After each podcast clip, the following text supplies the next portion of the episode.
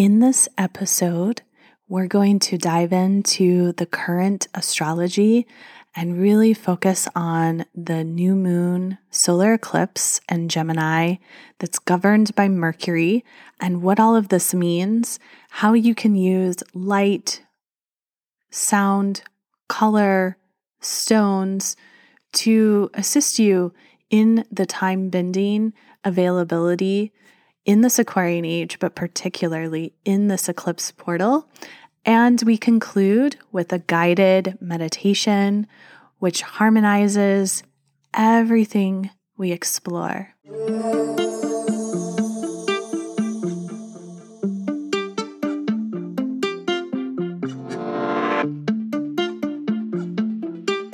Welcome to Stars, Stones, and Stories. I am your host, Rama, and together we are weaving ancient future wisdom as we birth the new earth. If you're into astrology, cosmology, living mythology, earth based spirituality, and ancestral healing, you are home. If you've stumbled upon this podcast and are new to these topics, this is Sovereign Sanctuary to expand and deepen your wisdom. As a cosmic priestess, I witness many at the threshold of great transformation. I specialize in astrological divination, sacred site activations, and priestess arts for the Aquarian age. You may learn more about my work and budding mystery school at earthseedtemplearts.com or follow Earthseed Temple Arts on Instagram. This community is your opportunity to claim your story, your unique identity and power, knowing that you are the hero of your own journey. You are a hologram for the collective, and you matter. The world needs your gifts and creativity now more than ever. Crystallize your medicine.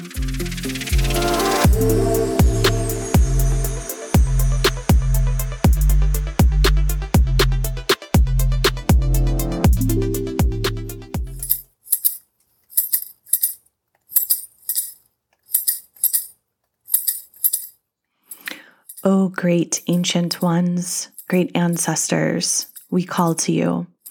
May you hear the voices of your descendants traversing through time and space. We humbly ask for your support, your wise medicine ways, and your genius solutions in these times. Dear ancestors, we wish to partner with you, for we know we cannot do this alone. As we traverse the mystery, we ask that you, our starry ancestors, are with us each breath of the way. May we have clarity of mind and crystalline vision to see through the dark. May we walk our paths of high holy truth, as that is what is needed now more than ever. And so it is.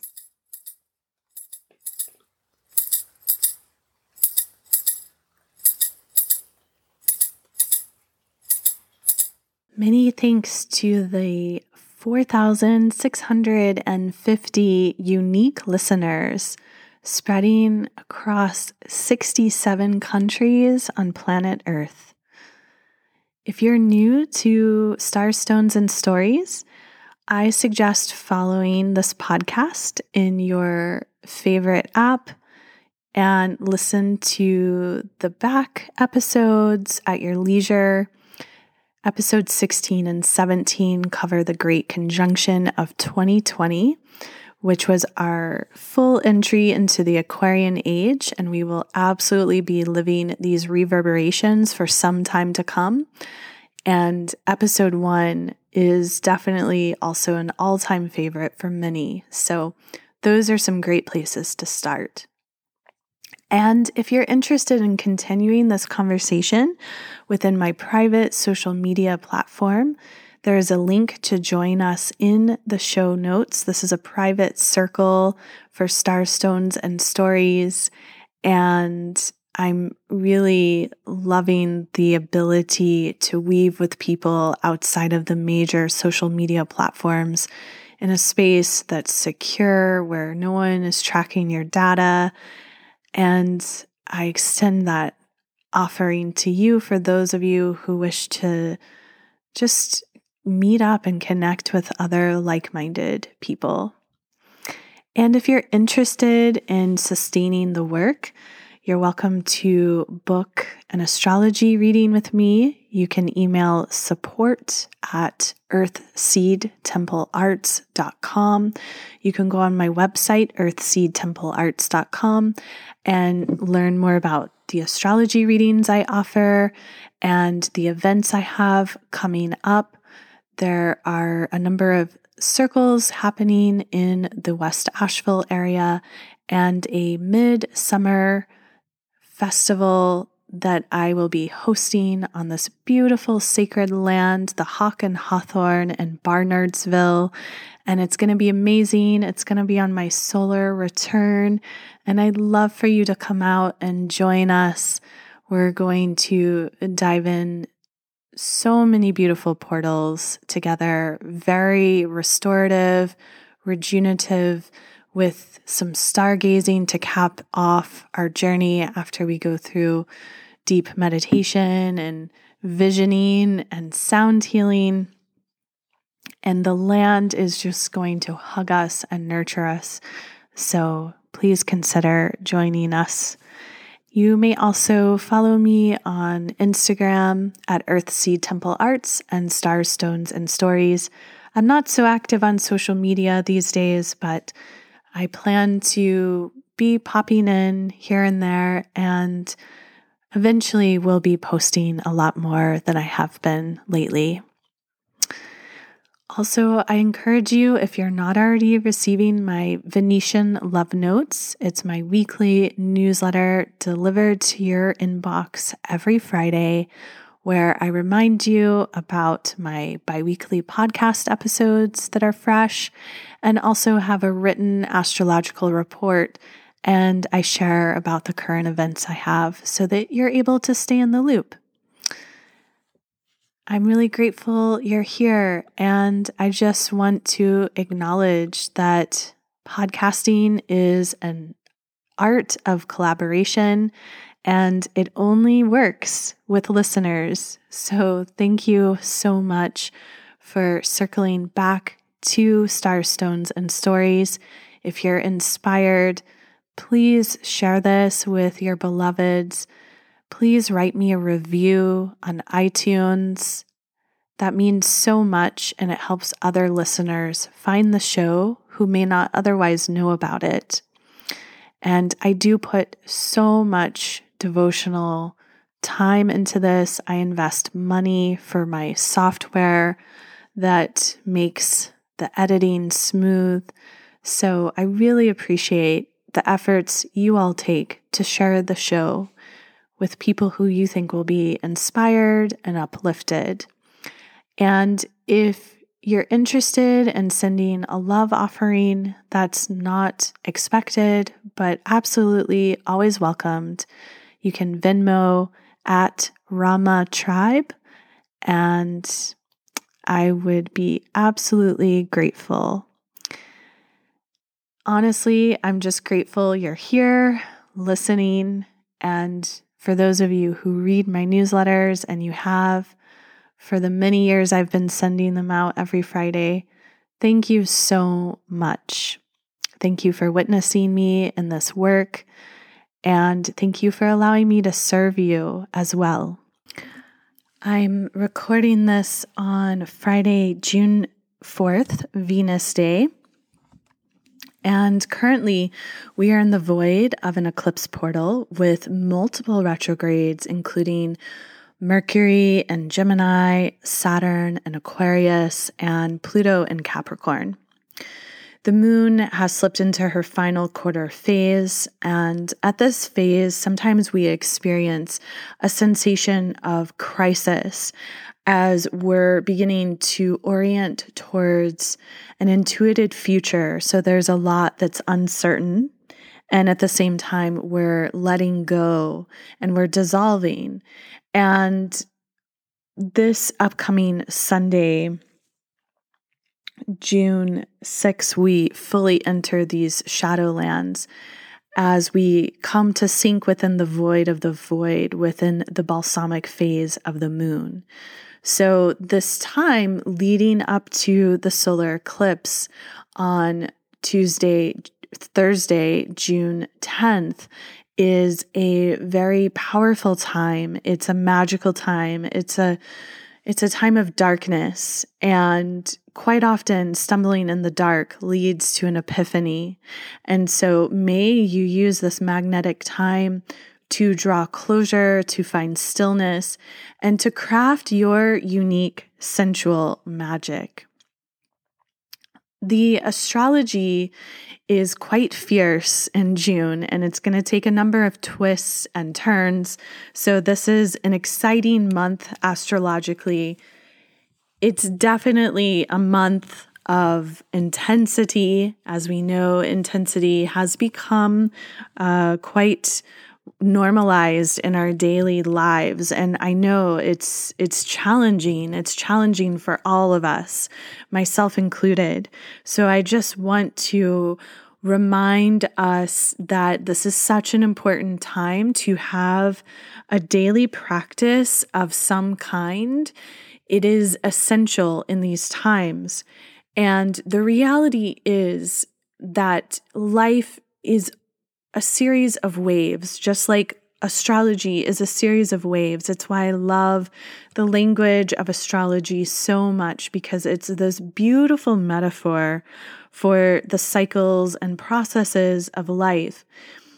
And I believe it really teaches us to understand that when we come into this incarnation on earth, that this is currently at this time a place of great density, and it has been for many, many hundreds and hundreds of years.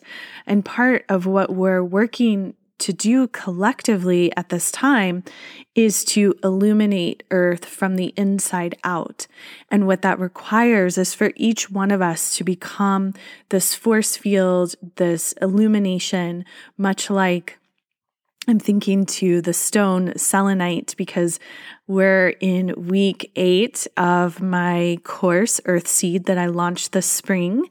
And uh, with this module eight, we've entered into the temple of selenite.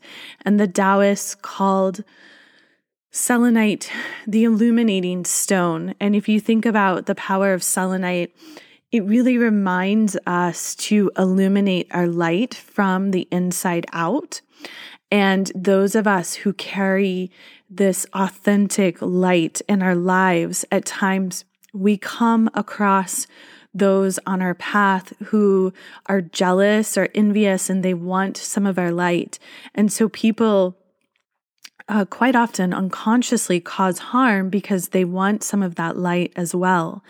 And part of what we're doing collectively is each human is being charged with the um, ability, the opportunity to really illuminate this light from the inside out as Mother Earth is transforming into this new earth uh, plane of existence. And we could say the new earth is already birthed, and many of us are already living within it. And it's the same time the the dense 3D paradigms are definitely very much still alive and will continue to be. And this becomes a choice of vibration. What do we want to vibrate in? And this is not a place of judgment of uh, someone vibrating higher or lighter than another.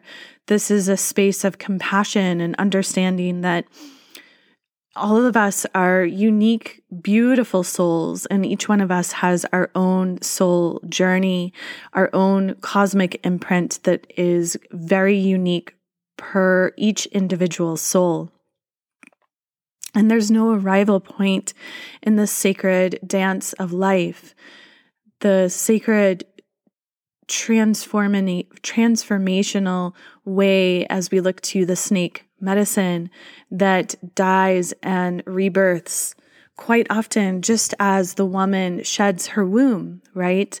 And we've spoken in this Starstones and Stories journey, we've spoken about how the blood mysteries have been demonized. And all of these are topics we'll continue to go deeper into. I'm really excited because this is now, we've arrived at episode 29, and I've officially been podcasting for over a year. And I feel like we've really laid some solid ground. And now we can begin to go deeper into some of these topics. And so I'm excited to really bring alive more of the stone and the story element of star stones and stories. It was important for the first year that we laid that solid foundation of the astrological communication and for those of you who are new to this podcast, welcome and just know everyone is welcomed here, all levels. This is how we learn and we share in so many different ways. And no one is further along than the other, right? Like we're all exactly right on time. And that's something that I think is very, very important to understand when we're in the void of a void of an eclipse portal. The overculture wants us to believe that we're always late, that we're always behind ourselves, that we're going to miss out on something. And that is a way that they build fear and they keep us distracted from our own inherent empowerment. And the reality is is that your highest wisdom, your higher self is guiding you at all times whether you're consciously aware of it or not. And so the more we can sink in with confidence that we are right on time, the greater propensity we have to increase our power. As we increase our confidence, we become more magnetic and we draw everything to us that we need. And for so many of us, this is a process of programming over and over again. Those of us, especially who were born in the Piscean age, which most likely, if you're listening, that's you. You'd have to be pretty young, you know, to be uh, born in the Aquarian age. And um, I'm sure there's some babies listening who are. So, welcome, Aquarian, young, beautiful crystal souls. We need you. We're so glad you're arriving to be here with us to assist us in this great transition. And there's so many things I want to share with you in this episode, and I have I have like a outline and I have my notes prepared, but I also feel like there's going to be a lot that one that just kind of weaves in around the outline with this episode. As I was doing my practice this morning, I was receiving download after download, and I was like, oh, okay, well, this is why I wasn't able to record last night. It all makes so much sense. And many of you understand my process by now that I work very intuitively. I work very much in layers. And I spend a lot of time crafting these episodes, just as I spend a lot of time crafting any offering, whether it's a personal astrology session or a pilgrimage. I'm really devoted to this layering process, and it has been a part of my visual art, when I was a practicing visual artist, and it continues to be a part of my work here and now as I continue my my art expression in these healing modalities. So, we are going through quite a lot with the astrology in June. And Venus progressed into Cancer this Wednesday, where she will traverse until the end of the month. And now that she's in this nurturing water sign, she's here to harmonize our love and our values so that collectively we can become more receptive, more tender, sentimental.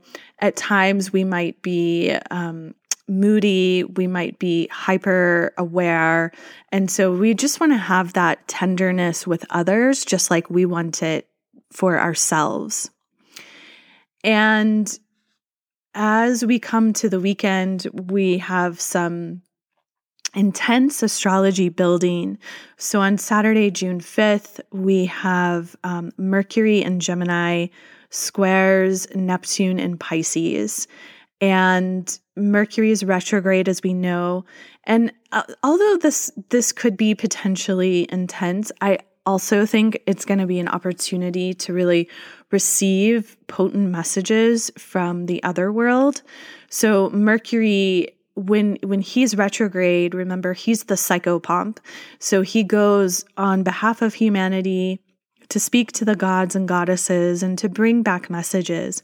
And Neptune is the high heart, it's agape, it's deep spiritual love. And in Pisces, very much channeling that archetype of the mystic, the artist, the poet, very much tapped into the watery realms of collective consciousness, very attuned to source, to the divine. And so the square, I think, will actually give us an opportunity to receive messages beyond the veil. But Mercury can also be trickster energy. And with that square, there's something that um, needs to be faced, that needs to be experienced for our growth. And so uh, there might be an opportunity to see how sometimes we um, think we are intuiting, but perhaps we're misaligned. And this is exactly why we need a consistent daily practice of some kind. Now, the big energy that day is we have Mars in Cancer opposing Pluto and Capricorn. Pluto's retrograde, and Mars in Cancer is not at his finest. Mars is our drive and our will and how we move energy forward. And in Cancer, Mars is very emotional and um, at times just very reactive and overly protective and overly sensitive. And with that opposition to Pluto, um, Mars Pluto oppositions can bring in a lot of tension and turmoil. And Pluto in Capricorn is so busy, like dissolving the old paradigms, the old governmental structures, the old way that the world has been maintained for the majority of many of our lives. And there's a lot of dissolving, and this dissolving actually goes deep into the heart of the patriarchy. And when I say patriarchy, I'm not speaking into the heart of the divine masculine. I'm speaking of this overculture that has uh, really denied the feminine in all of its ways. And this is this is the paradigm that is absolutely collapsing this is the oppressor mentality that must be transformed and transmuted into something higher.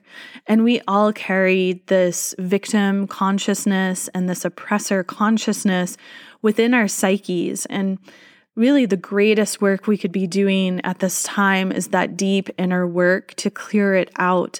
As we clear it out within ourselves, we have the ability to clear it out within our ancestral lineages. And that's where the true heroic journey takes place. Uh, the deeper we go within, the greater we reverberate without. That's the true medicine for these times. And it is part of the higher heart that is being called for in this Aquarian age. Now, what we're seeing on many levels as we've entered this age of Aquarius, we could say officially since the Jupiter Saturn conjunction on December 21st, 2020. We've seen a lot of the potential dark side of the Aquarian age. We're seeing more and more satellites put up in the sky. Our sovereignty as human beings is being questioned. Will we be able to live in a world that remains organic? Are we going into a world that is 100% governed, controlled by artificial intelligence? Personally, I think not. You know, that's that's the reality I am definitely, you know, holding in my heart as the one that receives much love and dissolving so that it can transmute into something much higher. However, there are many people out there, uh, whether they're consciously aware of it or not, that are voting for that reality.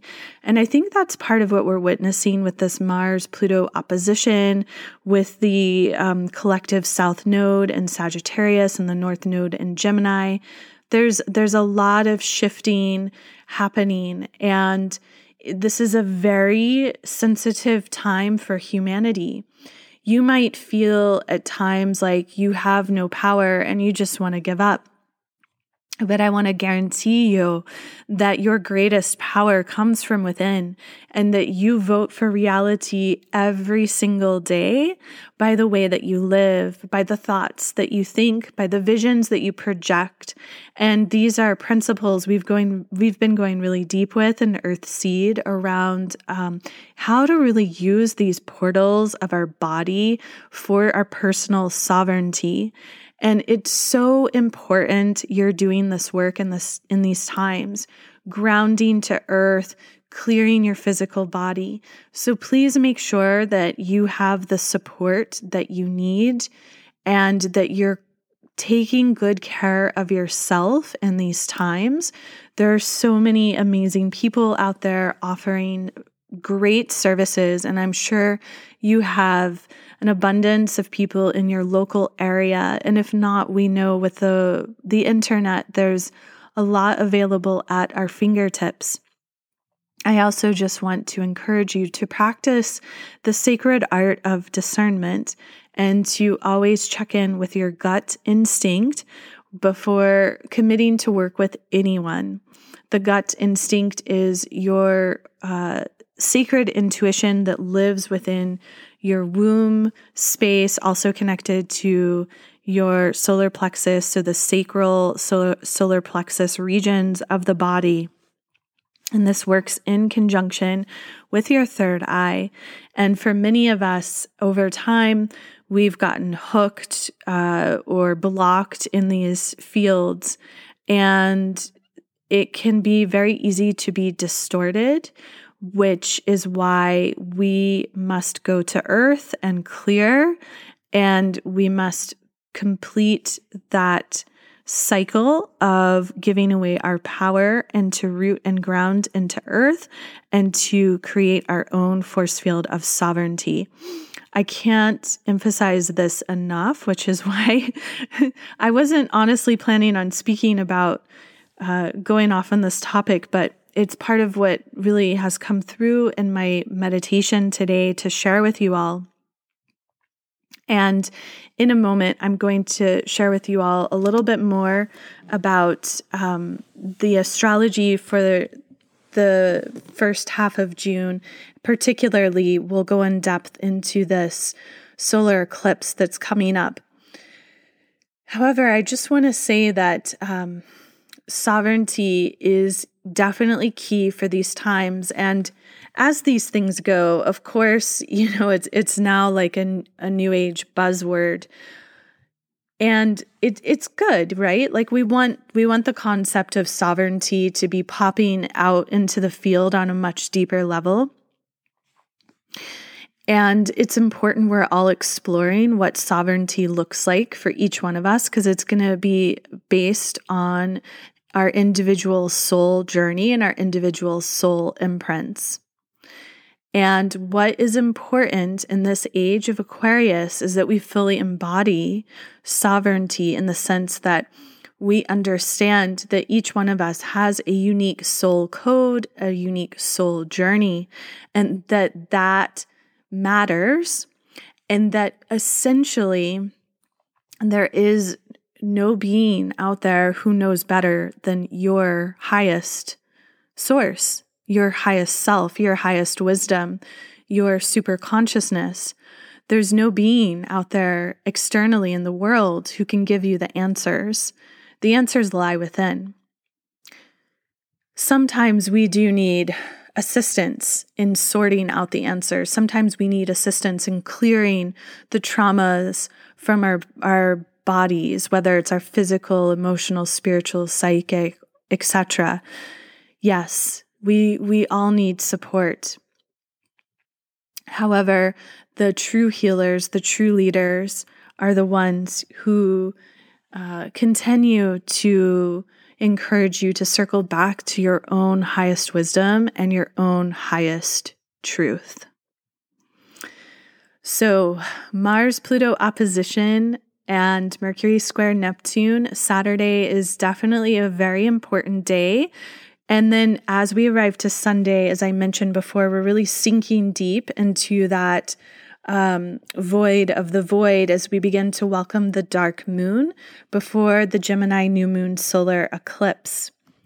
Now, if any of you uh, live in the Asheville area, on Tuesday, June 8th, I'm offering a Dark Moon Women's Wisdom Circle, a council.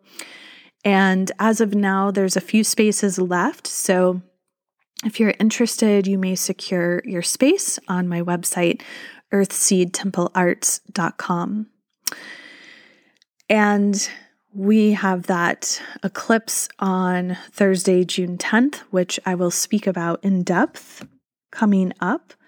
And then as we progress on Friday, June 11th, Mars moves from Cancer into Leo, and Mars is going to traverse Leo um, over the summer. It's going to be a very beautiful shift in energy and how we move energy forward. And it's going to be really exciting. We have Mars and Venus coming to marry in the month of July. And it's going to be such a beautiful sacred marriage of the divine feminine and the divine masculine as king and queen. And so we're we're opening the gates with that energy is now Venus and then on Friday June 11th Mars will also have shifted into Leo. So, how we take action is going to be much more creatively inspired, much more spiritually directed. Um, at times, it could be a little f- too fiery and maybe almost kind of egoic. But overall, there's going to be this um, heart centered ability that, that's very regal and noble and dignified. And we can harness this to use it in a good way. And the next big astrology that we have coming up is on Monday, June 14th. Saturn squares Uranus. So, Saturn retrograde in Aquarius squares Uranus and Taurus. This is the second square of three squares that we experienced throughout 2021. This is one of the key signature astrological transits that we experience through the year of 2021. And even though the exact square, um, we've been out of it for a couple of months, it's been kind of like we've been hanging within it. So um, I'm saying that in the sense it's been kind of like a buzz in the background. And then on Monday, June 14th, we'll feel that exact square with Saturn retrograde. So when we have the first square, it's an opportunity to really see what the issue is. The second square gives us an opportunity to apply some sort of solution to whatever the issue is that needs to be faced, that needs to be experienced.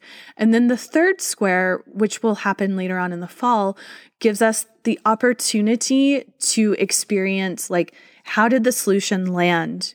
What did we learn? How have we grown from this journey? So, Saturn in Aquarius, again, what I was speaking about with the dark side of the age of Aquarius, with technology taking over humanity, uh, we're definitely feeling that propensity thick in the air. There's a lot of instability with finances. A lot of people think, you know, there could be financial collapse. So there's fear, there's worry, there's concern about where we're headed collectively. Um, what are the ethics of technology? Who is using this ethically? How do we collectively move forward ethically? What are the ethics of global health? Who gets to decide uh, you know like what global health looks like uh, that's a very controversial topic and i'm not going to dive deep into it because um, i want this to be a platform that feels very inclusive and I know that many listeners here come from a diversity of opinions around that. And I really want to honor that. And I just want to say that um, it's important in these times to continue to learn and to always take in new information, particularly information that might seem like out of the box for you. Um, not because you you want to take on new beliefs per se, but because with especially with the North Node in Gemini, it's very important to be extremely well informed and to take in information from very vastly different sources, sources who would have very different agendas, we could say. And then the Uranian energy in Taurus is very much about radical change. It's radical change that takes time, takes place over time. It's radical change to our financial systems. It's radical change to how we connect materially to Earth. And as Saturn and Jupiter entered that air age officially with the great conjunction of 2020, we know that culturally, like the overculture is moving from a more materialistic lens to a more air based, elemental lens focused on innovation, new ideas, solar, wind power, more green technology. And so green technology is going to be used more and more. And at the same time, we have to be very cautious of green washing, of buzzwords, and really always be willing to look deep below the surface to what are the ulterior motives, what are the agendas, where are the intentions coming from, whether it's a human or corporation. And so the square collectively is wanting us to address what all of these layers and levels are. And then personally, we're all going to feel it in the space where we have Aquarius in our chart around 13 degrees Aquarius, and where we have the Taurus energy in our chart around 13 degrees Taurus. And for people who have fixed sun, moon, or rising, so that would be Taurus, Leo, Scorpio, or Aquarian energy, they're probably going to feel the square the strongest. And so just sink into that, note that. And remember that we're all on this cosmic collective journey together, and that this is an opportunity to grow and evolve.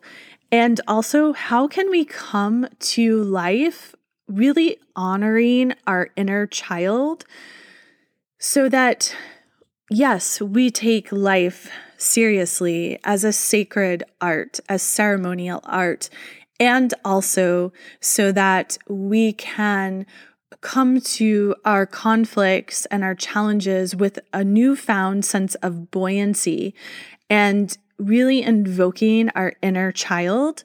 Because as we come with that buoyancy and that creativity of heart, we actually have the ability to co create and weave genius solutions. And that I think is one of the higher frequencies of Saturn and Aquarius and Uranus and Taurus is that there is this really tangible, beautiful possibility to co create powerful, inspirational change.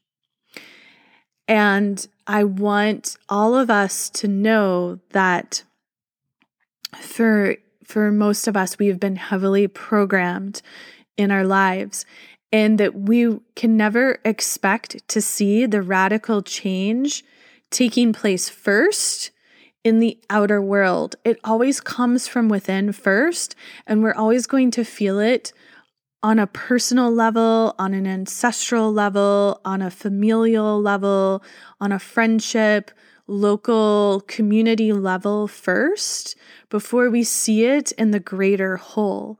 So don't allow what you see out there in the collective, particularly from news sources, etc. Remember, these are all modalities of programming, and these are modalities of programming that represent the paradigms that we're dissolving, particularly with that south node in Sagittarius. So, this brings us to eclipses in general. And I know I spoke about eclipses in general in episode 28, but because we're still in this eclipse portal, I really feel the need to just speak about them generally a little bit because some of us here are new to this language. And I just want to remind you all that, I mean, for one, astrology is the language of the Aquarian age.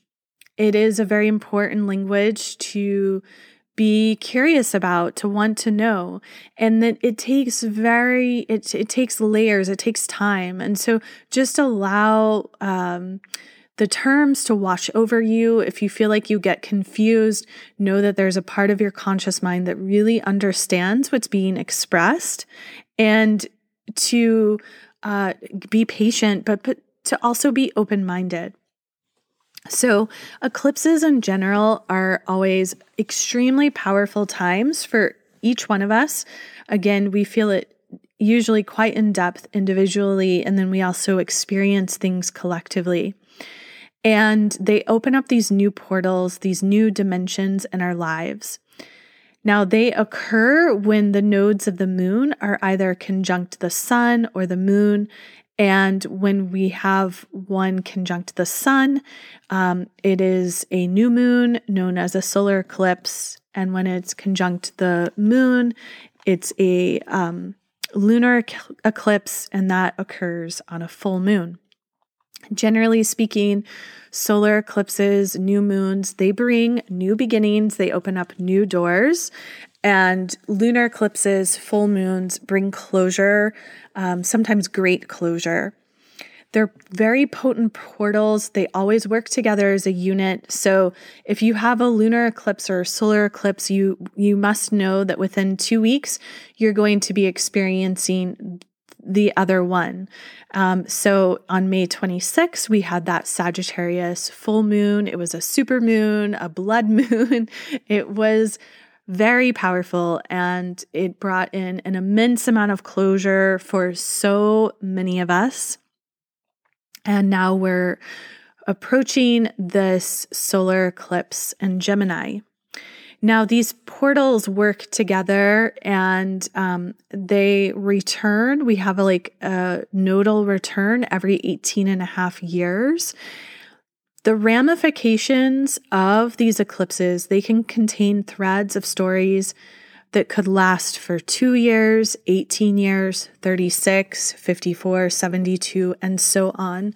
So we can actually track them into cycles which are called Saros cycles and we know of the Babylonians as to be the first astrologers that started tracking these cycles. And the Saros cycles can run over a thousand years. So we're talking about epics, right? Like when we look at, for instance, like the Epic of Gilgamesh, right? Or some vast uh, written story, oral story. Eclipses give um, the markers within time and space to weave that story, now, the North Node, as it is very much connected to solar eclipses and new moons, this is all about the dragon's head. It's the path of Dharma. It's where we learn to fly by falling. So it is a space of great spiritual growth and integration. Quite often, the solar eclipses can feel very awkward. They can feel like the wild unknown. During an eclipse, we can have time literally speed up, and we might feel that even more dramatically so around a north node. The south node is very much about the path of karma, our gifts, the shadow, and what is very much well known. So it represents the past. Um, it's quite often the path of least resistance in the sense that it is what is familiar and it is our karmic reserves in the sense of it is where there are lessons to be learned and the skills we come in with. The south node in a chart, in my opinion, also really represents a reservoir of resources. And in one modality, we could say it is our connection to the Akashic records. Now, the thing about eclipses is that they bring truth, they bring glaring truth to the surface, and it is quite often that which we need to see, know, and feel, despite how uncomfortable it might be to go through it. Now, indigenous cultures around the world, ancient cultures, have on some level always regarded eclipses with great respect, at times even fear. Um, at times, they brought disasters and difficulty. So, with that, I really encourage you. I, I don't encourage you to be fearful of an eclipse, but I do encourage you to treat it with the greatest respect and to be very mindful about what you do on the actual event of an eclipse. It is not the time to lay out all of your crystals or to capture you know, sacred water that you're going to imprint with the eclipse energy and you're going to drink for like, you know, 10 moons for the year to come. Um, th- this is not the ideal time to do that. Now, if your higher guidance is telling you that it is, uh, and you really feel like it's your truth, you know, I would definitely check in with that. However, I will say we know of many cultures that were either indoors, they were in deep ceremony, ritual, some sort of process during the exact alignment of an eclipse, and they were in prayer and devotion. And eclipses are wild cards. They can bring sudden, erratic change out of the box energy, and wild card energy should be respected as such. And so that's not something we really want to be harnessing when we are practicing our forms of magic. So please treat eclipses with respect. Feel free to do your rituals after the window of the eclipse or before as you feel called, but in the exact alignment, I personally would recommend uh, refraining from uh, doing any sort of particular capturing with it and instead to spend the time of the eclipse in meditation, in prayer, in devotion, really reflecting and being as humble as you can. There is something beautiful about humility that in Western culture, uh, we've uh, really lost the sanctity of humility. And we see it a lot through social media these days. There's um, you know, it's, sometimes it feels like the Hunger Games being on social media. And I've been at a place where really for the last for most of 2021 honestly in a good chunk of 2020 i've been on social media less and less and really just taking a step back from it. Um, i know it's important to use and there's an opportunity to meet very many beautiful people through it. And so i will continue to use it as a modality but sometimes we need to take a step back. And that's okay too. You know, it's I think it's important to have an authentic relationship with any platform you're using. And if you find you're just using it uh, to accumulate wealth or to accumulate likes or whatever the thing is, to accumulate something, then that is not right relationship with the tool. And ultimately, as we become more subtle and sensitive in this Aquarian age, that is going to be seen and felt by others. And it's going to be more and more obvious where people are coming from intentionally. Now, some people are really good at deception, and so they can make it seem like they're really coming from a certain space, but it's actually an art of deception. So, also know that too. And that's part of the sophistication of the age of Aquarius. And that is also why we need our grounding daily practices so that we can trust our gut read on all of the beings out there, not just the beings in human form, but the energy beings that are very interested in us at this time. You have to understand galactically, uh, Earth is like the most exciting place, one could say, to be in the entire multiverse.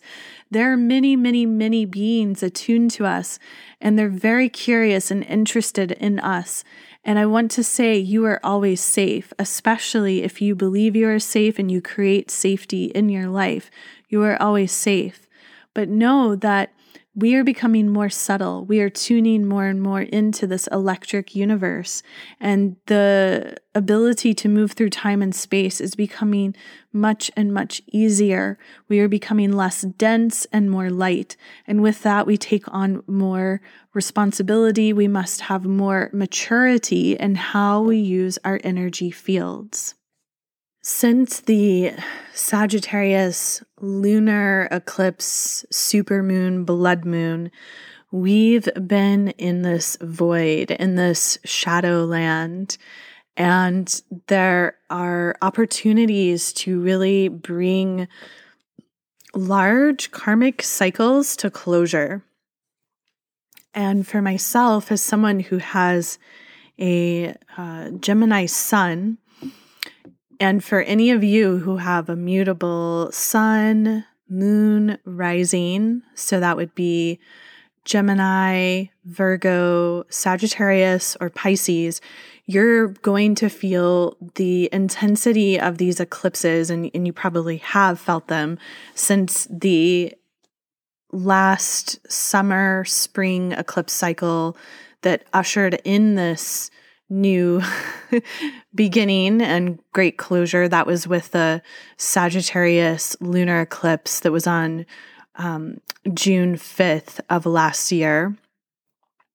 And then we had a solar eclipse and on um, like it was right around summer solstice and then in November of 2020 and December of 2020, we had a Gemini lunar eclipse, a Sagittarius total solar eclipse on December 14th, 2020, right before the Great Conjunction.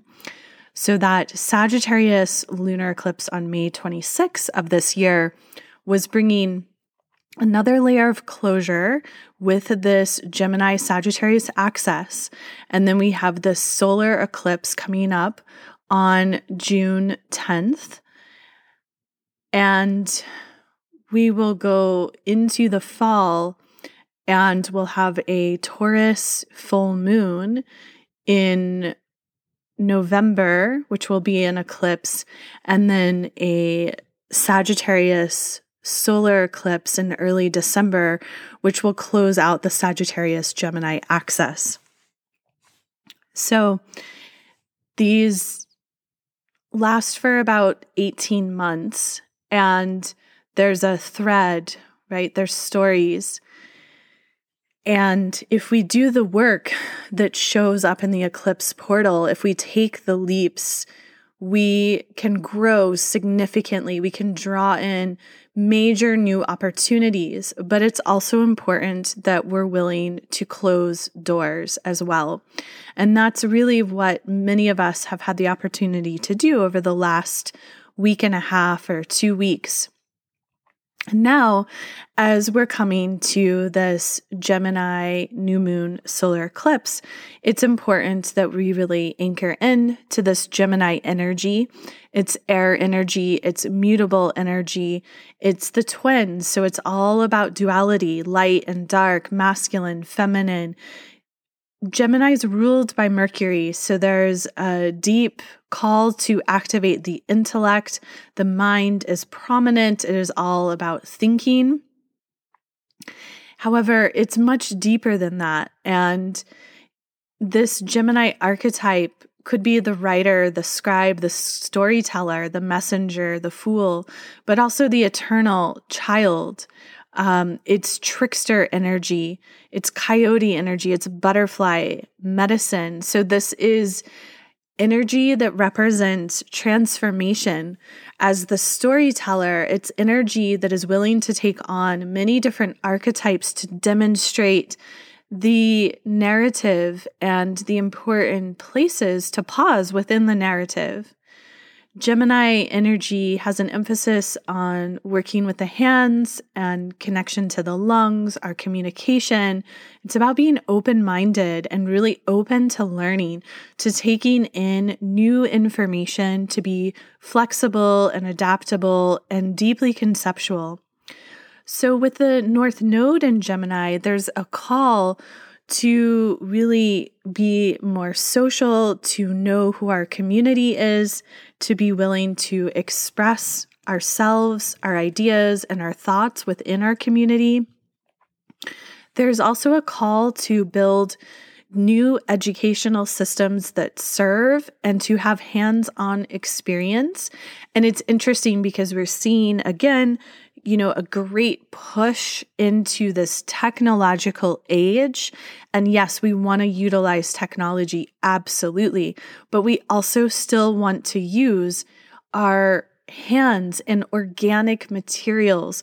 We don't want to be touching devices 24 7. We need to touch that which is real and true, that which comes from the earth and the elementals. And the North Node in Gemini on a subtle way is reminding us that that is important. Now, collectively, I'm not sure how many people are feeling that nudge, but I really want to emphasize the concept of using the hands and the arms and touching. What, what are you touching? The tactileness of life, of the organic world, and to continue to um, work with the tactileness is very important, very important. And with this North Node in Gemini, as we finish this access out, it's important that we're building teamwork, we're building sisterhood and brotherhood. It's a time to consider writing or teaching, to share about your adventures and your experiences, to conceive of out of the box solutions, to be progressively minded and progressively minded in a unique, radical way, not a way that the powers that be would like you to be, right? Like, because then you're just a pawn of the the overculture of the system but being progressively minded in in newfound ways that really come from the heart that really are in service to humanity not in service to a machine and that requires discernment. That requires the fine tunings of the mind. And so, with this eclipse coming up, there is a deep connection to the mind, to the powers of the mind, because Mercury retrograde is kind of like the center star, we could say. So, as the South Node is in Sagittarius, we know that we're working to dissolve old paradigms. And with this Gemini solar eclipse, again, it takes place on Thursday, June 10th. And it's an annular solar eclipse that will be visible in Russia, Greenland, northern Canada. Uh, the partial eclipse may be visible in parts of Northern Asia, Europe, and the US. Now, the partial eclipse will begin um, June 10th. The universal time is at 8:12 in the morning, and Eastern Daylight Time will be 4:12 a.m.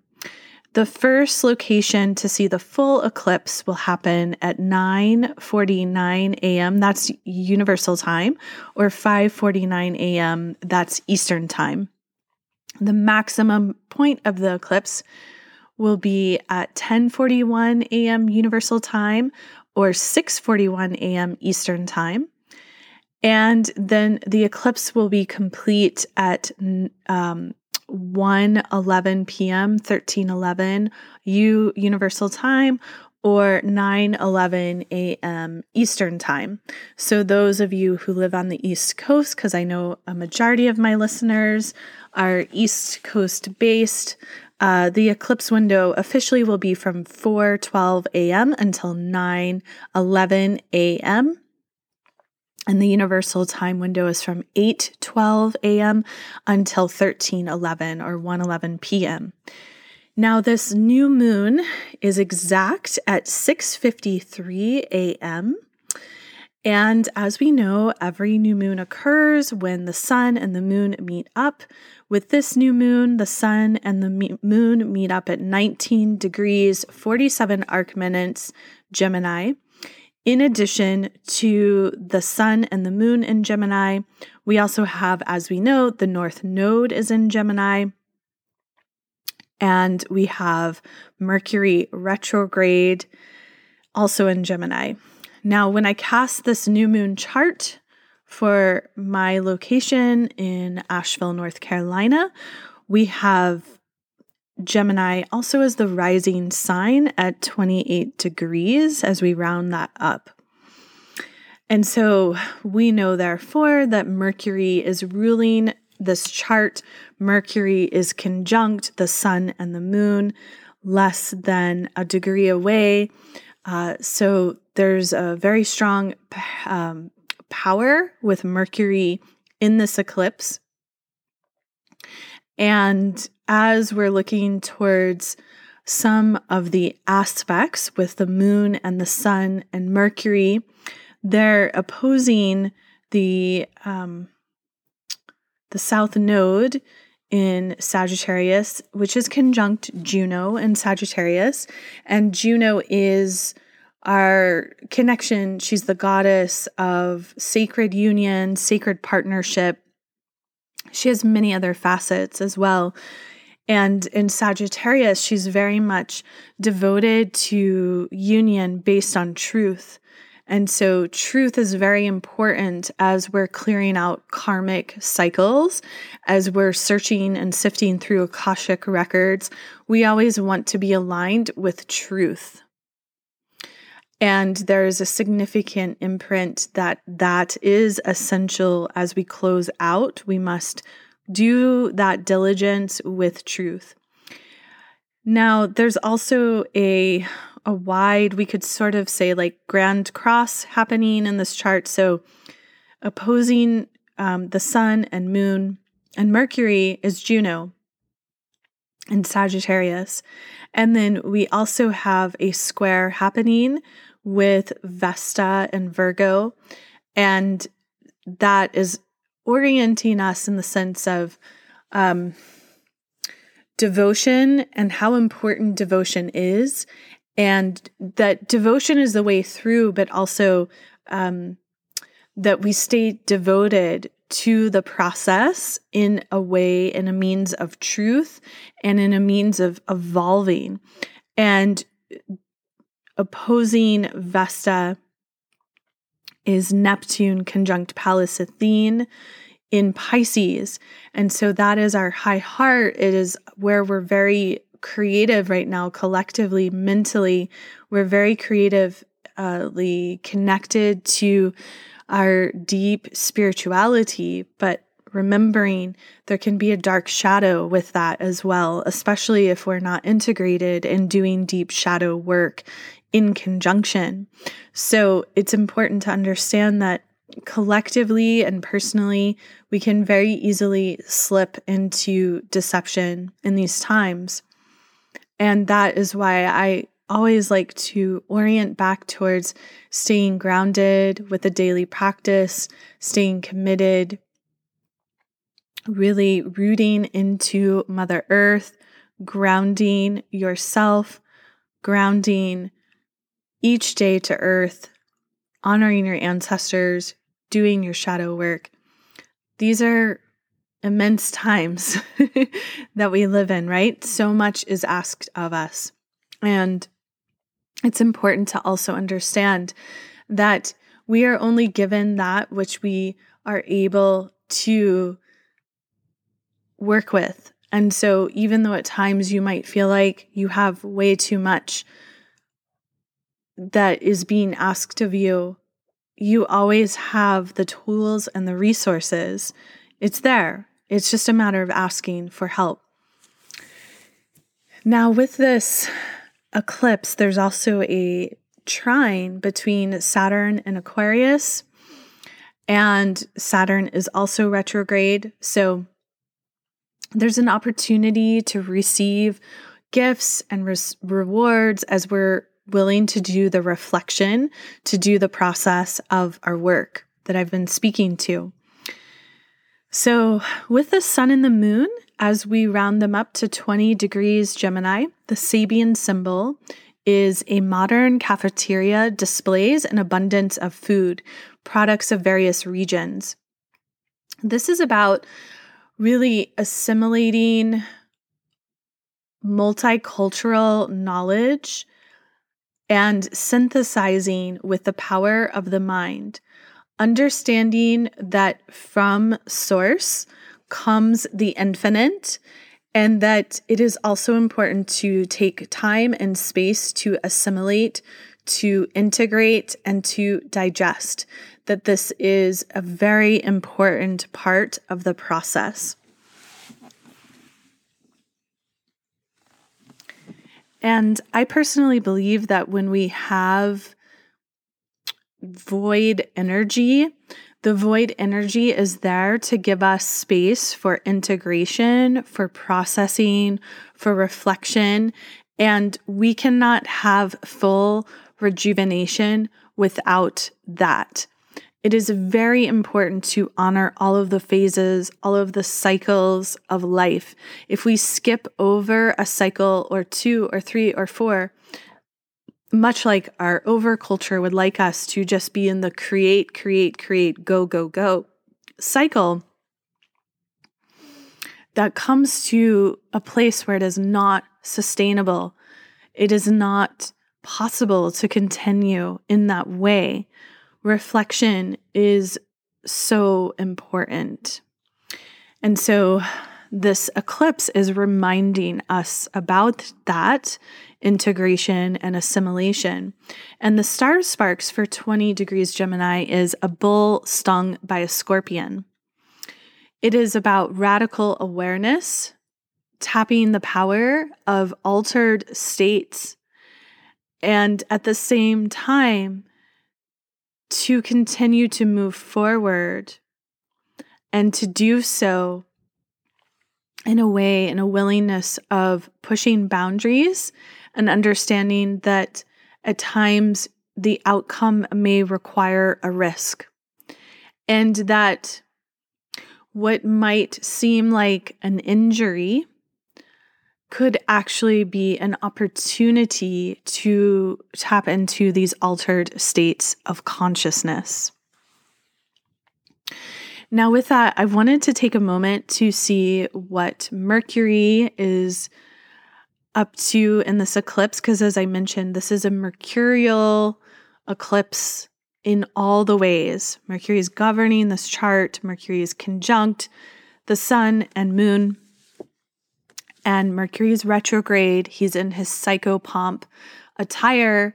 This is an eclipse where we could really weave a lot of magic. And I'm not saying sit there literally and weave magic at the exact time of the eclipse, because remember, I encourage you to really respect that eclipse window However, we can weave a lot of magic around the eclipse with our new moon intentions, how we're going to move forward, and the actions we're taking leading up to it and from beyond. And Mercury retrograde is encouraging us to reflect, particularly upon our speech. How do we talk to ourselves? What are what does our inner voice say? And it's so funny because I'm like, you know, in the process of recording this, and I have my phone open because I'm looking at the chart as I'm speaking to you. And my friend sent me this text um, with an eclipse season mantra, my friend Drew. So, a little shout out to you, Drew. Thank you. I enthusiastically propel my energy towards what my soul truly yearns for. I know I am worthy, supported, and magnetically catapulting my life towards what's energetically expansive. I'm going to read that to you once more. I enthusiastically propel my energy towards what my soul truly yearns for. I know I'm worthy, supported, and magnetically catapulting my life towards what's energetically expansive. And this is very much in alignment with that mantra that I believe I shared with you all in the last eclipse episode. And that is a mantra that I've been working with. I've written it on my bathroom mirror, and I think I'm about to go put it in other places as well, including including other mantras. But I really like this one. I am a vibrational match to all of my desires. And so, with that, that helps you to stay in that frequency. And that's very important because Mercury is asking us what are we communicating as we're moving forward? How are we going to communicate? How are we going to learn? How are we going to share information and new ideas?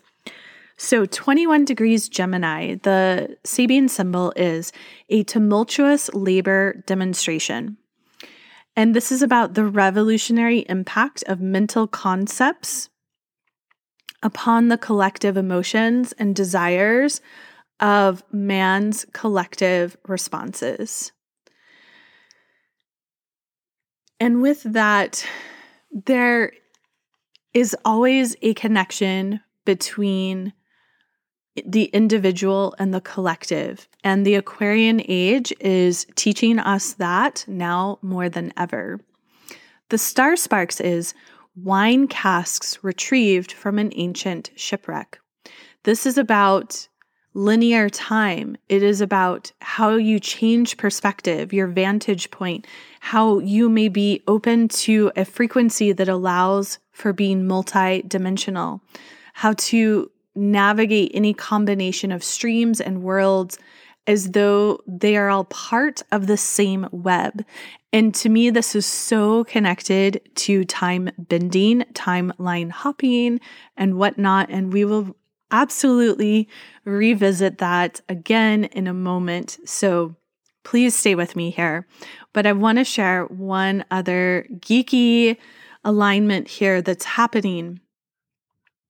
And um, I'm really interested in the fixed stars. I've been studying them on my own, off and on, for a few years, and I don't really use them a lot in my astrological divination sessions. I can, so if you ever have a session with me and you want me to focus on them, let me know. That's definitely possible but I'm not like a expert by any means. And honestly, when it comes to astrology as a whole, I personally believe we could spend our whole lifetime studying astrology and we're still students. It's such a vast art and science. So I want to be clear that I see myself as an eternal student of this art and science of astrology. And I'm just felt with this eclipse portal particularly with the new moon, and I saw how Mercury was so close, I really felt called to look at what fixed stars are in alignment. Now, the Behenian stars are the magical stars of the alchemists. These are root stars, which we could say um, inspire ceremony to. You can use them to magnify whatever intention you wish to draw forth. And the sun, moon, and Mercury in this eclipse are all conjunct Capella, this fixed star Capella, at 22 degrees Gemini. And Capella is in the constellation Alpha Auriga. Excuse my pronunciation if it's off. And this is um, the goat constellation found on the left shoulder of the charioteer, Auriga. Now, this is all about high esteem, public visibility, affluence, um, being very determined, being very sophisticated with the mind.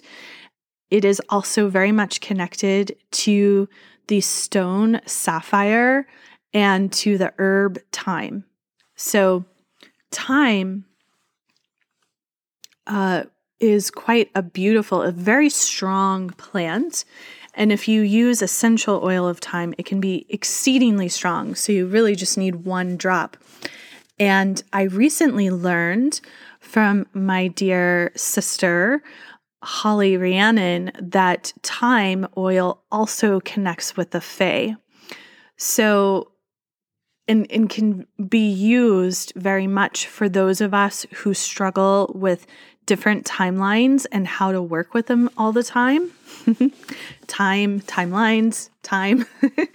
I'm using different spellings of time. I hope you can catch me there, but my point is is that if you have time oil, um, you might want to place some at your heart around this eclipse and really ask for support from the elementals in staying grounded and also working consciously with whatever timeline you want to connect to. Now, in the Dendera zodiac, Capella's place is occupied by a mummied cat in the outstretched hand of a male figure that's crowned with feathers.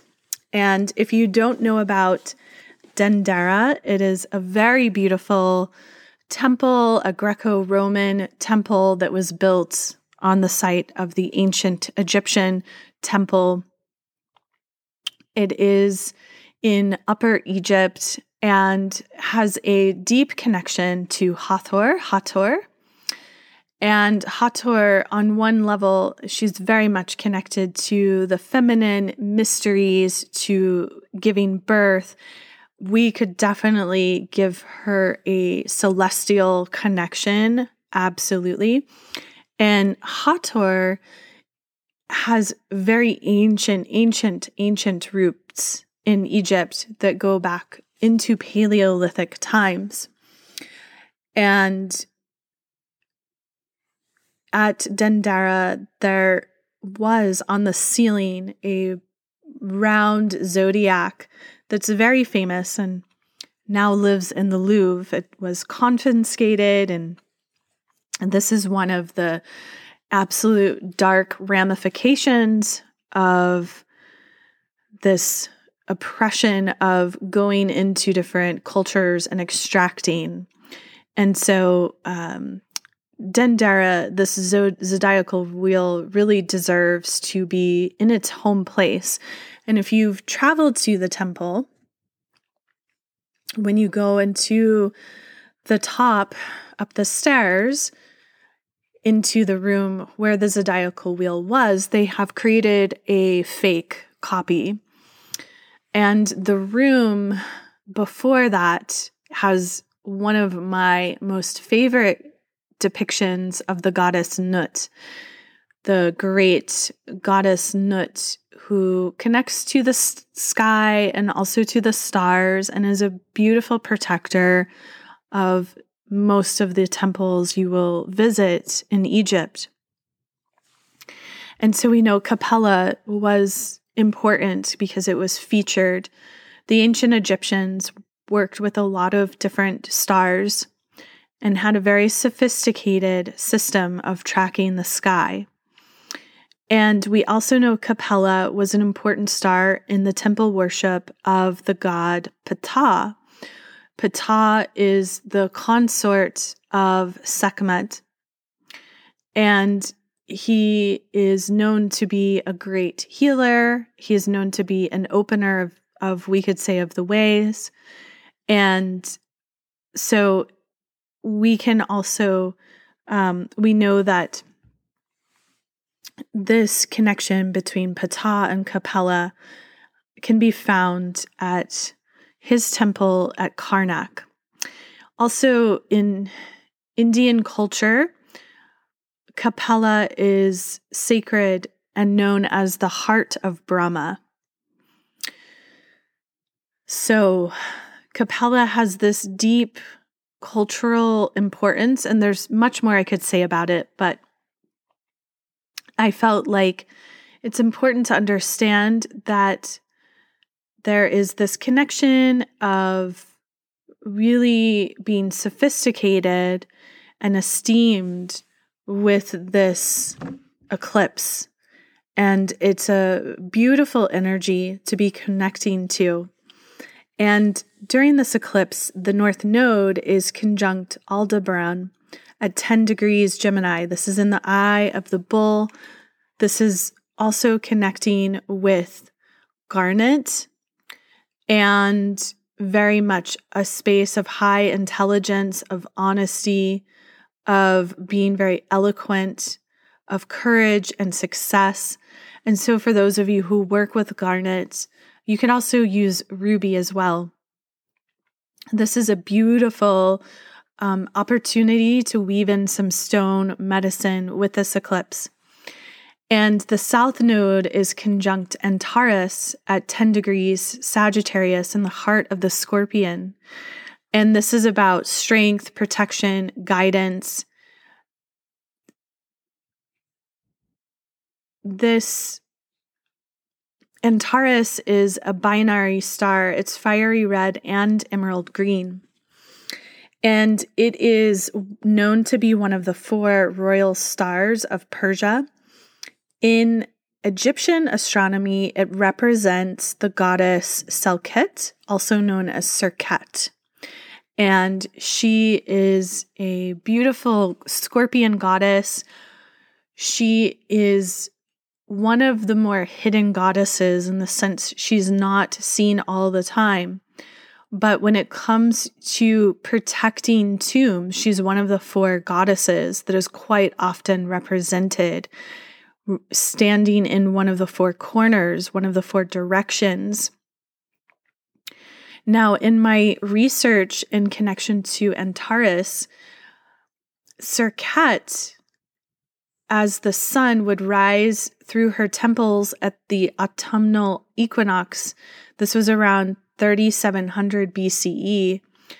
Um, she also had a connection being symbolized to Isis in the pyramid ceremonials. So, with the North Node, we always want to look at what is the deeper meaning here. How do we need to think more deeply? How shall we share our ideas, exchange information, collaborate, see from another lens? And it's important that we understand that this is a time to drop all of the old ways, the old paradigms, and to focus on what is possible, to make the impossible I am possible, to learn and experience true team teamwork. And that requires also a dissolution of ego to understand that we are all on our unique soul journey. We are humans from many timelines and many realities. We are from many different star seeds. We have connections to ancient civilizations. We are an intergalactic family we are representatives of so much and we are incredibly vast. And we know for a fact that we are made of stardust, that we have the galaxy within us. And we can utilize the ability to time bend, to move through time and space more consciously, to understand that we have the ability to move through time and space more consciously. And sound is one of those ways. Sound and creation are one and the same. Vibration is rhythm. The great metaphysicist Dion Fortune, who has the most beautiful, she lived in the most beautiful anchored space in Avalon She said, the impact of the rhythm of one plane upon the substance of another is vibration.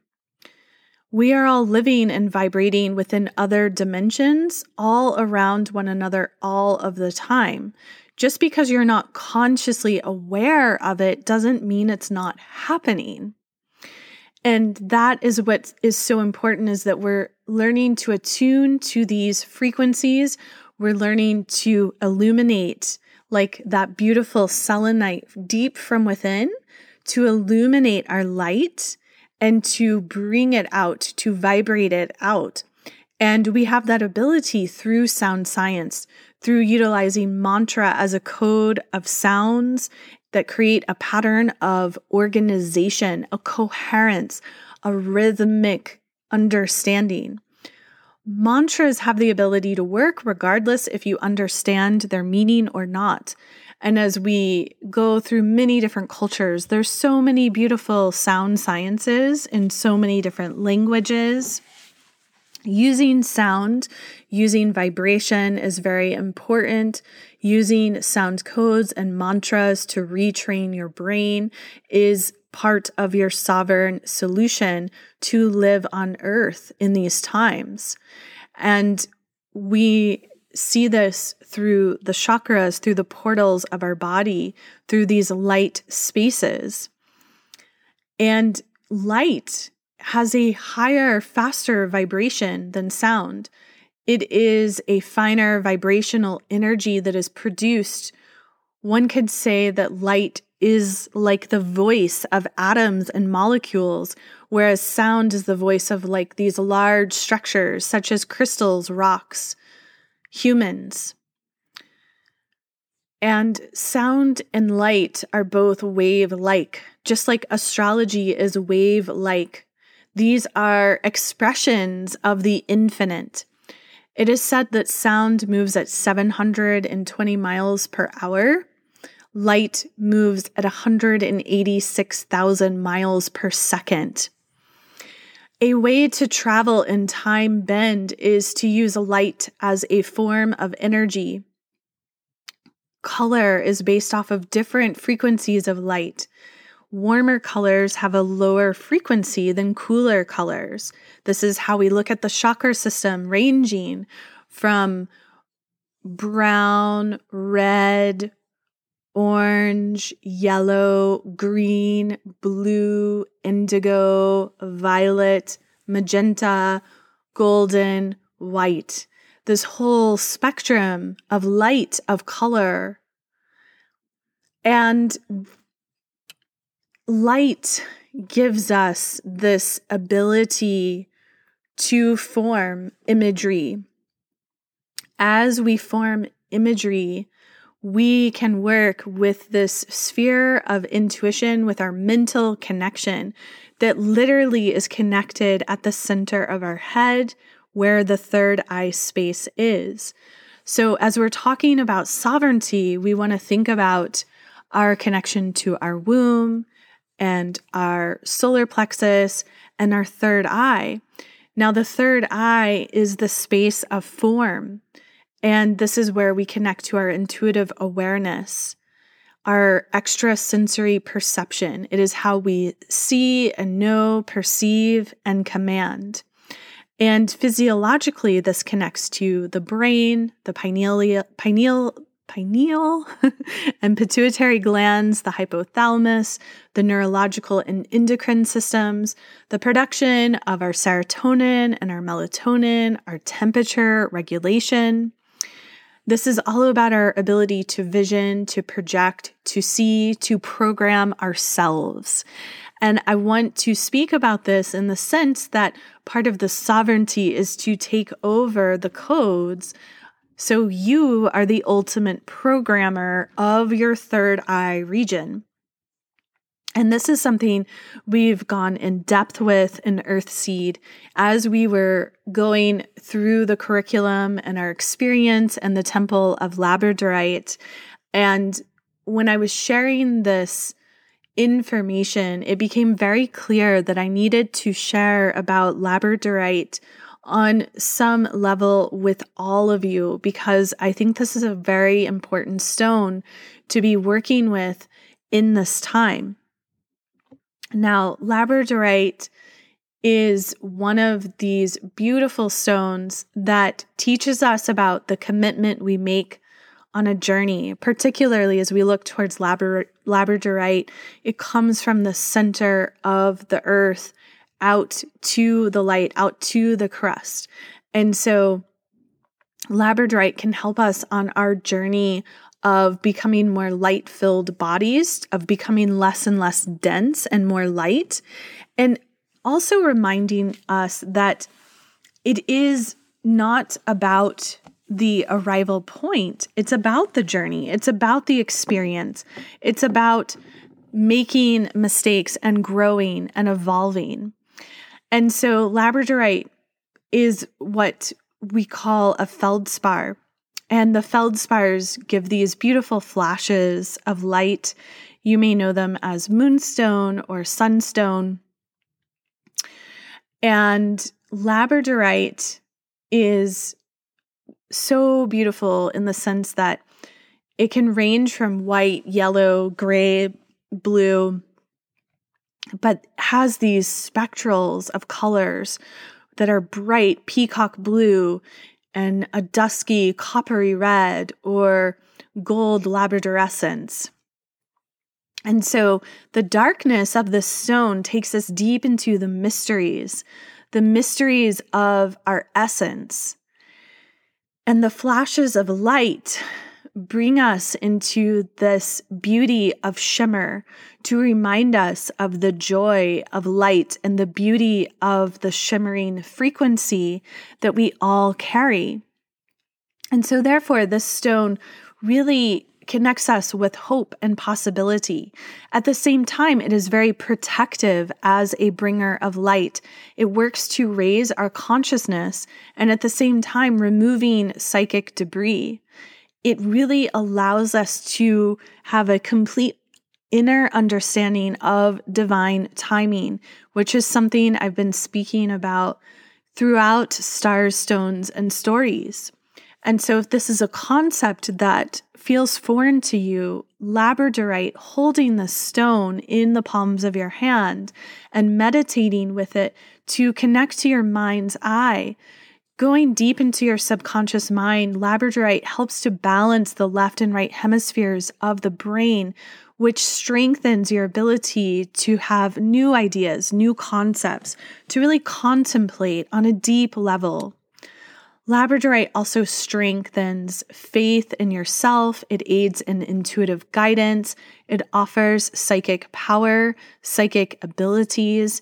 It is a human's birthright to be intuitive.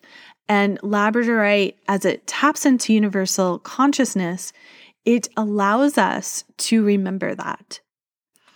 And this is a very mystical stone. It works to regulate the third eye and at the same time, it allows us to journey through the strands of our soul, perhaps going into other lifetimes, perhaps connecting in with the Akashic records, perhaps finding what is your duty, your destiny in this realm. And you can wear it as a pendant. You can wear it as a form where it's touching the body so it helps you feel more comfortable, more safe, and secure. You can hold it in your hands when you're meditating. It will help to clear, clear your aura to keep you balanced and protected. And it allows you to really open your intelligence to take more sovereignty around what you are programming, your visual sense. It sees, it creates the ability for you to see where the imbalances are so that you are no longer bombarded by other people's thoughts or haunted by their own projections on you, their mental hooks. And with that, labradorite is, in my opinion, one of the best stones to work with in the age of Aquarius because it really helps us to build our intuition in a beautiful way. And we have to understand that ultimately timelines are vibrational choices. And so it is up to each one of us to make the decision of what vibration do we want to be co creating with. It is possible to exist and at the same time to have a awareness of the collective and to be neutral to the collective experience and to be vibrating at a dif- different frequency. We as humans always have the ability to overcome any challenge. We are extremely, vastly powerful. And many of us doubt our inherent beliefs and powers because we think anything we imagine is not real. But that is exactly what we could say how all of us were colonized through the mind was to not believe our imaginations anymore. Stones and crystals have been classified as New Age. However, I myself study with an 88th Taoist master within stone medicine education. I sat at the feet of Elder Malidoma Somé many, many times, who talks about mineral medicine as the story carrier. The stones are the bones of Mother Earth. They carry the codes of Earth, they carry the codes of the stars. Stones are absolutely a connection to our sovereignty. And they are also beings that are very ancient and very much alive. There is no human that can own a stone. Any human who is blessed to work with stones is merely a steward of that stone. Just think if whatever stones and crystals you have, they very likely will outlive you and the generations that come. These stones witness so much. And they remind us about time, how time is cyclic. There is simultaneous time, this ability to embrace all of the senses, a wheel of life, death, and rebirth. We are moving through time and space. We have the ability to shift our timelines, to ride our natural waves of inspiration, to stop forcing things and instead notice when the energy comes to life and ride it when it is authentic and integral. At any given moment, there are simultaneous possibilities and we could say it is our birthright to alter the timeline and the potentials of our lives. Many of us have been hypnotized into believing we've lost these powers and these abilities.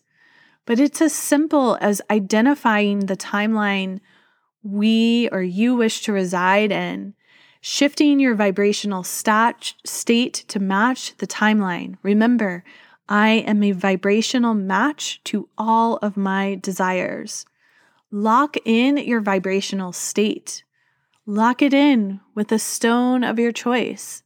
And then take action that is the expression of the new timeline and keep going over and over. This is the way forward.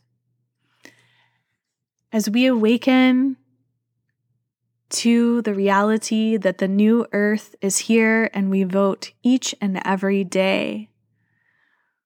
The power lies literally within each one of us. May you shine your illuminating light from deep, deep within. You are pure magnificence.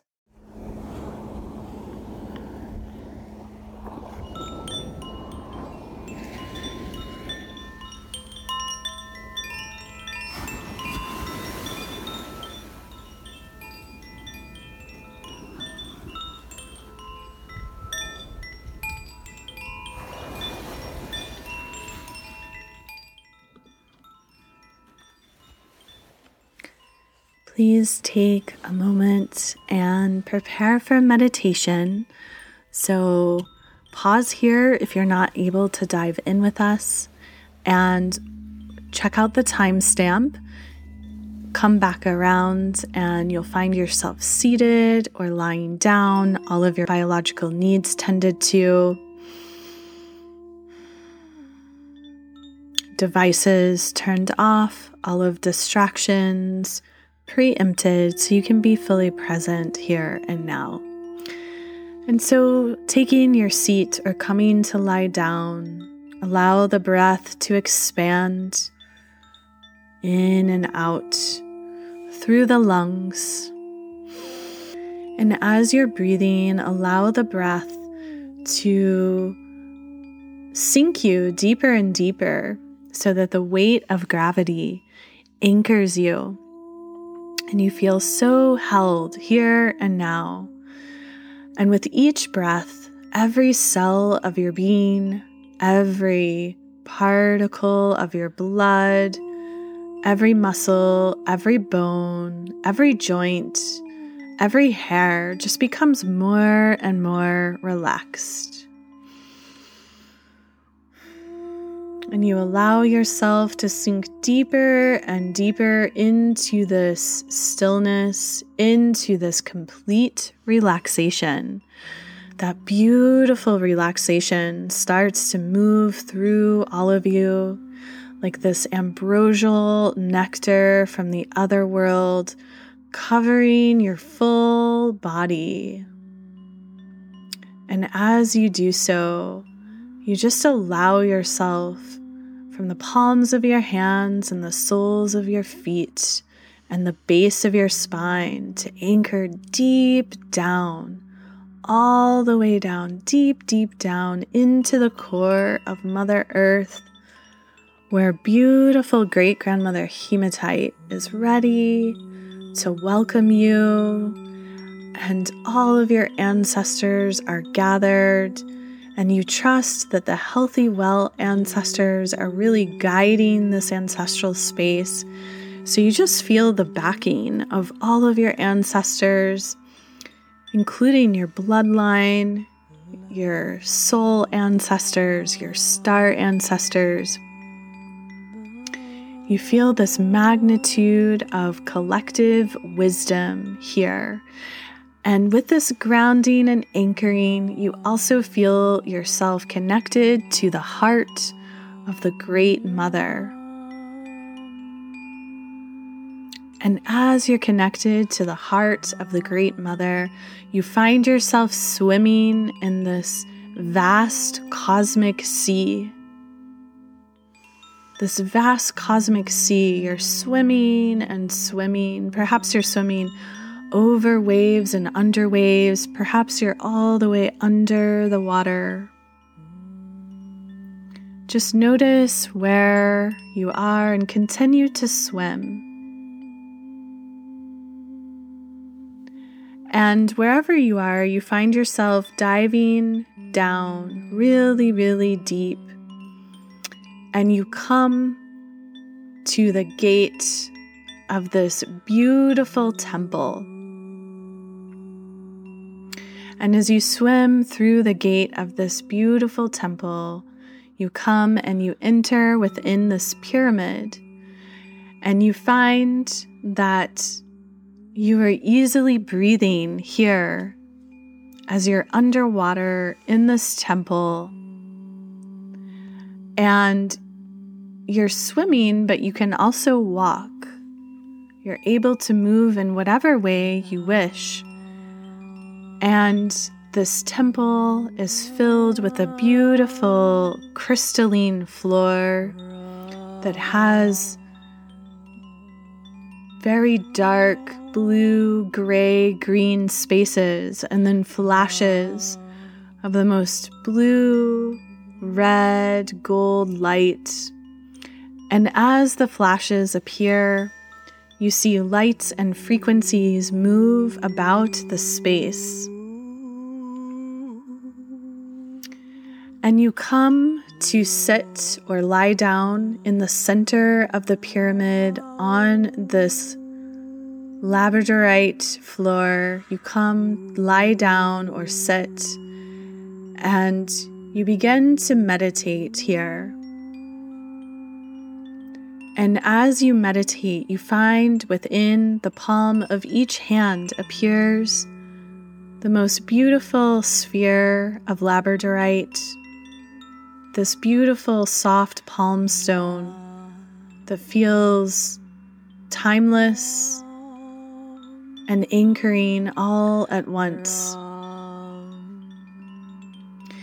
And as you hold these stones within the palms of your hands, and you begin to breathe and relax even deeper, the cells of your being begin to merge with the cells of these stones, and the being of this ancient temple, this Labrador essence, and you find that you're able to begin to perceive the memories that have been placed within these stones, the timelines. And as you're breathing and visioning, you come to the great awareness that it was you in other forms, spaces, and places that placed these memories within these stones. And as you're holding these vast record keepers in the palms of your hands, you bow to the wisdom as you merge your DNA with the DNA of this crystal. And you find yourself in this vast cosmic ocean, in this light temple. You see within your mind's eye Within this pyramid, you see the light shifting so many different colors and forms. And you find that you have this ability to heal, to grow anything you desire here and now. You can heal entire planets and star systems. You can heal entire populations and lineages. You can heal entire cities and outcomes. And with your magnificence, with the codes of wisdom you carry here and now, you journey through your mind's eye, activating deep within Mother Earth the grids through the crystals and the grids through your body. You feel the determination, the elegance, the courage, the high intelligence. You feel this potency here and now, and you know that you are protected in this work. You have ancient, ancient protection moving all around you and grounding you and rooting you. So you continue to journey and witness and vision, holding the highest frequency as you understand this is a great responsibility to do this work and you honor it.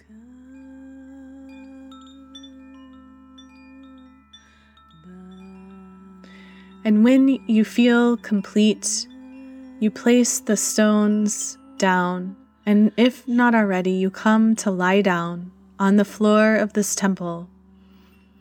And immediately you feel this force, the spiral force, move through your body, and you become a vacuum of light and you spiral up and out through the filaments of light of this temple. You spiral up and out. And you spiral up and out immediately into your physical body, your human body temple, and you arrive in the center of your mind's eye, your third eye space. You arrive and you seed this timeline, this story in your mind's eye, here and now. And as a form of confirmation, you take three long, deep breaths.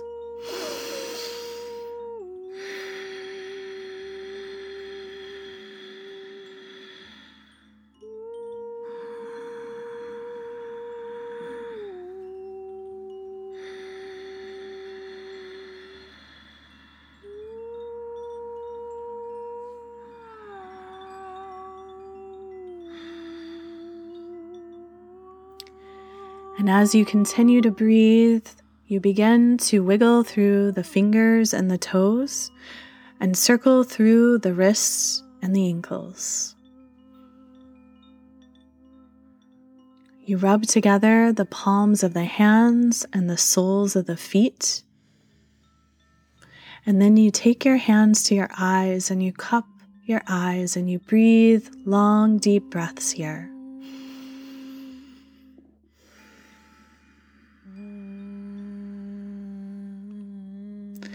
And then you hug your knees into your chest and you rock side to side.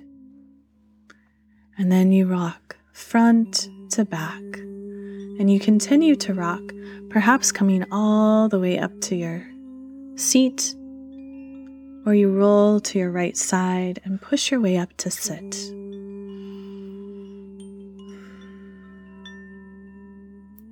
And you take a moment, you take your right hand to your womb space, your left hand to your heart. You focus at the third eye. You hold within the third eye and within the heart and within your womb space. All beings, regardless of gender, have this womb cave of creation. You seed within these three grails the wisdom of this journey you imprint it with benevolent intelligence and possibility. And you say, I am a vibrational match to all of my desires. I am a vibrational match to all of my desires. I am a vibrational match to all of my desires. And so it is. And so it is. And so it is. Blessed be.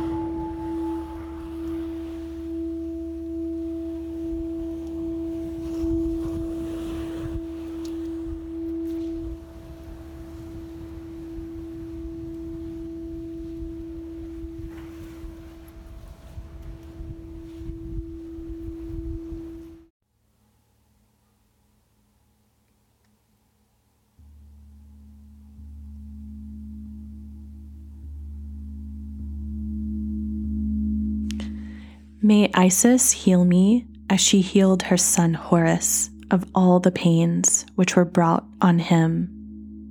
Thou, great enchantress, heal me. Save me from all evil, things of darkness, from the epidemic and deadly diseases and infections of all sorts that spring upon me, as thou hast saved and freed Horus. Free me from all possible evil, hurtful things of darkness, from epidemic and deadly fevers of all kinds. And so it is.